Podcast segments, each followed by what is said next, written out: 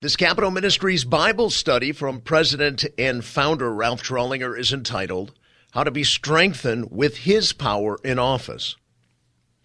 An unknown author recorded the following true story. A certain rich English eccentric named Julian Ellis Morris liked to dress like a tramp and sell razor blades, soap, and shampoo door to door. After a day's work, he would return to his beautiful mansion, put on formal attire, and have his chauffeur drive him to an exclusive restaurant in his limousine. Sometimes he would catch a flight to Paris and spend the evening there, end quote. The author goes on to make the point of this week's study, stating, quote, many Christians live something like Mister Morris, spending their day-to-day lives in apparent spiritual poverty and only occasionally enjoying the vast riches of his glory that their heavenly Father has given them. How tragic to go around in the tattered rags of our own inadequacy when we could be living sumptuously in the superabundance of God's unspeakable riches, end quote. As you listen, how to be strengthened with His power and office, may God's Word speak to you as to how you may live sumptuously in the superabundance of God's unspeakable riches. Listen more, my friend. Our introduction. Let us examine in careful detail a great passage of Scripture found in Ephesians chapter three, verses sixteen through seventeen. That He would grant you, according to the riches of His glory, to be strengthened with power through His Spirit in the inner man, so that Christ may dwell in your hearts through faith. The passage is a prayer of Paul's. He is praying the following idea. Lord, give believers the capacity to know all of what they have in Christ, so that the Ephesian believers would come to grips with their immense multidimensional prosperity that is made available to each one of them and every other believer through their faith in Christ. Like many today, the Ephesian believers had a limited understanding as to what belonged to them as a result of their salvation in Christ. From this prayer, let us examine three beautiful spiritual riches that vividly unfold. The deliverer of His power. That He would grant you according to the riches of His glory. It is normative for the believer to be strengthened with power from above. Paul begins his prayer that He would grant you with a tautological style that is similar to his first prayer in Ephesians one, seventeen through eighteen, that states, that the God of our Lord Jesus Christ, the Father of glory, may give to you a spirit of wisdom and of revelation in the knowledge of Him. I pray that the eyes of your heart may be enlightened, so that you will know what is the hope of His calling, what are the riches of the glory of His inheritance in the saints. What do I mean by tautological? Tautology is the repetition of an idea. In other words, Paul is being redundant in our home passage to convey repeatedly the same thought once and again for the purposes of emphasis. This is a common written communication technique of his that he uses to emphasize the point he is making, unlike preaching, wherein one can raise his voice, cross-reference Philippians three one and Galatians one eight through nine, both that He would grant you and that the Father of glory may give you are similar ideas. Paul is praying in both passages that he's interceding for them, cross-reference three fourteen, asking God to grant and give, respectively. Note more precisely that Paul is not praying that God would grant and give what will follow as if they did not already possess these gifts, cross-reference Colossians two ten. Rather, context suggests that he is praying God would grant and give what is to follow in a way that befits what has already been bequeathed by Him and exists in the believer at the point of salvation. Keep in mind as you study this passage that the idea of God having already chosen and empowered the believer is something Paul has already established at the outset of his Ephesian letter, cross-reference Ephesians one four. Notice the ways in which he will now describe what has been granted the believer. First, what has been granted in according to the riches of His glory. This phrase begins with according, thus indicating that the believer is empowered with strength corresponding to the one giving it. The Greek word for according is in contradistinction to the idea of out of. Let me explain. For a millionaire to give one hundred dollars is to give out of his riches. For him to give two hundred thousand dollars is to give according to his riches. Paul's inspired prayer informs us that the believer's strengthening is according to the one granting it. Romans chapter eleven, verse thirty-six provides additional insight into this corresponding delivery capacity of God. It reads, "For from him and through him and to him are all things." The first portion of this profound passage provides a tight synopsis of God's huge riches in ways more than physical. Similarly illustrating, in a parallel passage from Colossians, Paul prayed that believers would be strengthened with all power according to his glorious might, chapter one, verse eleven. The grantor of strength is able to provide abundant strength corresponding to his capacity. How? God grants accordance to the riches of his glory. Now add to this the last aspect of this stanza. His glory, God grants in accordance with his glory. Philippians four nineteen states the same idea stereophonically. And my God shall supply all your needs according to his riches in glory in Christ Jesus. His glory is the summing up of all his attributes, character, and manifest actions. The believer is strengthened in accordance with all of this. It follows then that in comparison to someone who knows not Christ, or a believer who is naive to a standing in Christ, that is, these truths we are presently explicating, that you who know Christ and these profound truths should exhibit abundantly more character, strength, and resulting fruitfulness in your personal and professional life than someone who does not. Political leaders who are strong in Christ should not be living like Julian Ellis Morris did during the daytime. Beloved fellow believers, do you live as though you are disconnected or naive to your eternal source of power? The destination of his power. To be strengthened with power through his Spirit in the inner man. Having substantiated the credible and omnipotent source of power available to and in the believer's life, Paul continues in his manifest prayer, now describing God's specific desired destination for all of that indwelling power. We have already foreshadowed this destination in our study, and that is this, for all believers to be strengthened with power through his Spirit in the inner man. There exists a common relationship found throughout the New Testament between the Holy Spirit and the believer's empowerment because strengthening with power is one of the Holy Spirit's ministries. This idea is normative for the believer, as can be referenced by the following numerous passages underscoring this idea. A. Acts one, verse eight. But you will receive power when the Holy Spirit has come upon you, and you shall be my witnesses both in Jerusalem and in all Judea and Samaria, and even to the remotest part of the earth. B. Romans one, four. Who was declared the Son of God with power by the resurrection from the dead, according to the Spirit of holiness, Jesus Christ our Lord. C. First Corinthians two, verse four. And my message and my preaching were not in persuasive words of wisdom, but in demonstration of the Spirit and of power. And D. First Thessalonians one, five. For our gospel did not come to you in word only, but also in power, and in the Holy Spirit, and with full conviction, just as you know what kind of men we prove to be among you for your sake. It follows that to be strengthened with power implies that one should not grieve or quench the Holy Spirit who indwells the believer at the point of his salvation. Cross-reference Romans eight, verse nine. To grieve or quench the Holy Spirit is to cut off your power supply. Paul specifically states this idea later in his letter to the Ephesians when he writes in four, verse thirty, "Do not grieve the Holy Spirit of God, by whom you were sealed for the day of redemption." He tells the Thessalonians in his first letter to them in chapter five, verse nineteen, "Do not quench the Spirit. To the contrary, in order to live powerfully, one must be filled with the Holy Spirit," Ephesians five eighteen, "and walk by the Spirit," Galatians five sixteen.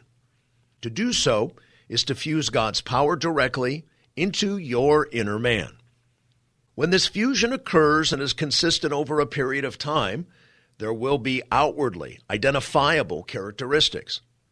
Galatians five twenty-two through twenty-three calls these the fruits of the Spirit. They are love, joy, peace, patience, kindness, goodness, faithfulness, gentleness, and self-control.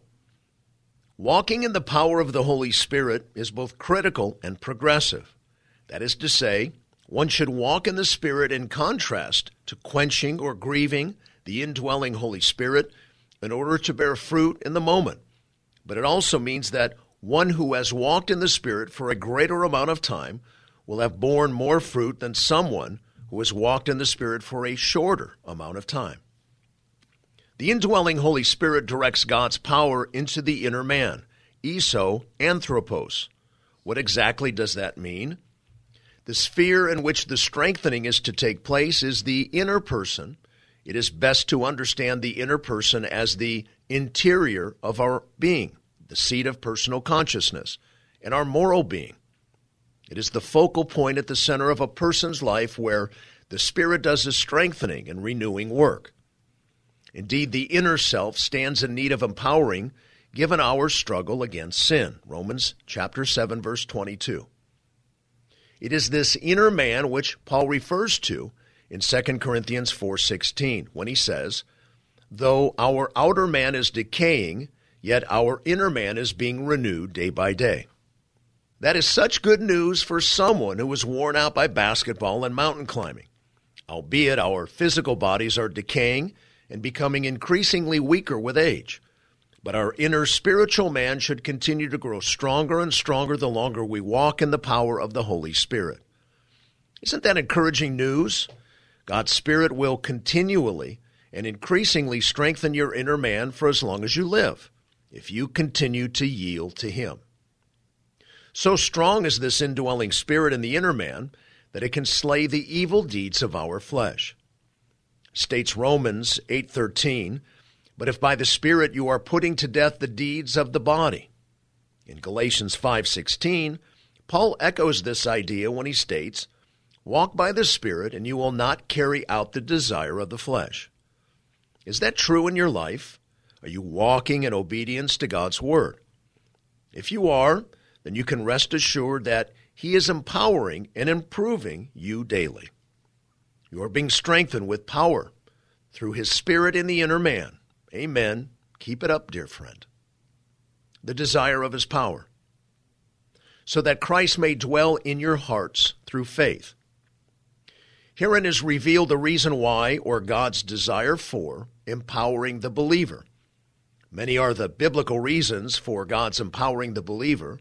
Among them is the clause that Christ may dwell in your hearts through faith. What exactly does this mean? Inner man, eso anthropos, and heart, cardia, carry a similar Greek New Testament meaning. Inner man is in contrast to outer man, exo anthropos, in Pauline word usage throughout the New Testament. Both are in reference to those made in the image of God. Cross-reference Genesis chapter one, verse twenty-six. But the differentiation is this. Exo is used by Paul to refer to the physical and mortal side of man, whereas eso is used to describe the inward man as the true self, yearning for the life of the Spirit. It is the essential self that passes from the body of the flesh to the body of the resurrection. Heart, cardia, from which we derive the English cardiology, that is the study of the physical heart in medicine, is used in the New Testament to mean supremely the one center in man to which God turns, in which religious life is rooted, which determines moral conduct. It is the heart that God opens and illuminates in the miracle of salvation. Note this usage in Acts chapter sixteen, verse fourteen. A woman named Lydia was listening, and the Lord opened her heart, cardia, to respond to the things spoken by Paul. More broadly understood than the specific act of the salvation, as important as it is to understand that, Through the New Testament, the word heart is used to indicate the center of the inner life of man. It is the seat and source of each of the three aspects that best define the overall composition of man, his body, soul, and spirit. The crux word to properly understanding this portion of our passage under study is the word dwell, katoikeo. This does not refer to the initial indwelling of Christ at the point of salvation, but rather to his continual abiding presence. After all, every believer is indwelt by Christ at the point of salvation, as indicated by the following numerous passages. A. Second Corinthians thirteen five. Test yourselves to see if you are in the faith. Examine yourselves. Or do you not recognize this about yourselves, that Jesus Christ is in you, unless indeed you fail the test? B. Colossians chapter one, verse twenty-seven. To whom God willed to make known what is the riches of the glory of this mystery among the Gentiles, which is Christ in you, the hope of glory. Herein in our passage under study is mention of indwelling, not related to salvation, but rather to sanctification. The verb katoiko means to settle down, to dwell fixedly in a place. Katoiko is used similarly in Colossians one nineteen and two nine. Referring to the totality of God's attributes and powers of the Godhead dwelling in Christ. Notice this respectively, for it was the Father's good pleasure for all the fullness to dwell in him, and for in him all the fullness of deity dwells in bodily form.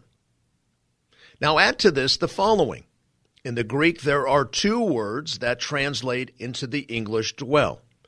The other Greek word is paroikeo, which is used in the New Testament to refer to a sojourner dwelling, like Abraham, a foreigner dwelling in a land that does not belong to him.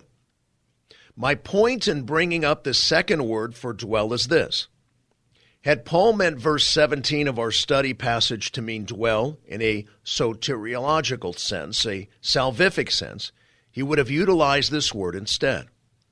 Accordingly, Paul is praying that the believer would have Christ take up a permanent, ongoing residence in the center of his being, wherein one's intellect, emotions, volition, personality, and thoughts originate. He is praying that Christ will be the absolute center of your life. Is he? Implied in the words of Paul in this passage is this, that Jesus Christ would rule over all that we are and do. Paul is praying that the believer would have Christ control him as his rightful owner. Does he control your heart and your inner man? This is in keeping with Paul's thesis or application of earlier positional truths in the epistle. He chose us in him before the foundation of the world. He predestined us to adoption as sons, for we are his workmanship, created in Christ Jesus for good works, which God prepared beforehand, that we would walk in them. Ephesians one four, five, and chapter two, verse ten. It is in accordance with these earlier propositional truths that we find Paul praying in chapter three that God would give them the capacity to understand and make continually real these earlier expounded significant truths. If what is said earlier is true, then Christ by all means should dwell fixedly in place. Christ is not just inside your life, but at home in your life. Perhaps the best picture of Christ indwelling, being completely at home in your life, is provided by Robert Munger in his book, My Heart, Christ's Home. He states, quote, "The Christian life is pictured as a house where Jesus Christ is going room to room. In the library, which is the mind, Jesus finds trash and all sorts of worthless things, which he proceeds to throw out and replace with his word. In the dining room of appetite, he finds many sinful desires listed on a worldly menu.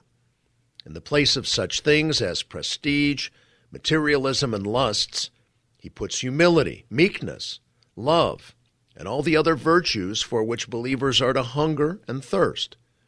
He goes through the living room of fellowship, where he finds many worldly companions and activities, through the workshop, where only toys are being made, into the closet where hidden sins are kept, and so on through the entire house.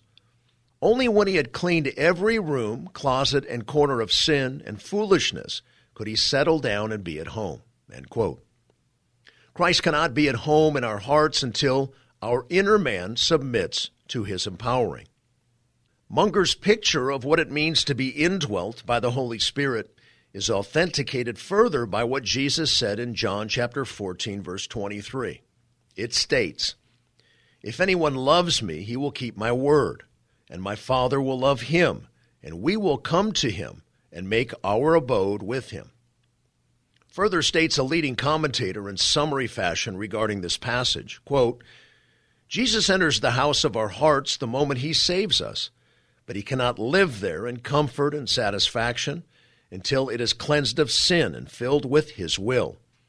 God is gracious beyond comprehension and infinitely patient. He continues to love those of his children who insist on spurning his will, but he cannot be happy or satisfied in such a heart. He cannot be fully at home until he is allowed to dwell in our hearts through the continuing faith that trusts him to exercise his lordship over every aspect of our lives," end quote. Our summary. Lastly, this indwelling in the heart is through faith. A synonym for faith is trust. In other words, as they trust him, he makes their hearts his home. The implication of the Apostles' Prayer is that the more the Spirit empowers one's life, the greater will be their transformation into the likeness of Christ, point that will be developed throughout the second half of the letter. As a believer, you will be strengthened with his power to the degree that you are obedient to the will of God. It is directly proportional. So do you want to be powerful in D C? Do you want to change the direction America is headed? Do you want to make your time on the Hill count? Then may I suggest to you, per this powerful and insightful passage that we have studied this week, that God says to you this: to the degree you are obedient to my revealed will in Scripture is the degree to which I will empower you with my strength to do the job. May God use this lesson this week in your life in a wonderful way, my friend. This concludes our Bible study for this week. May God bless you richly. Thank you for all you do in our country at such a trying time. God bless you and all you do on the Hill. This is Frank Sontag.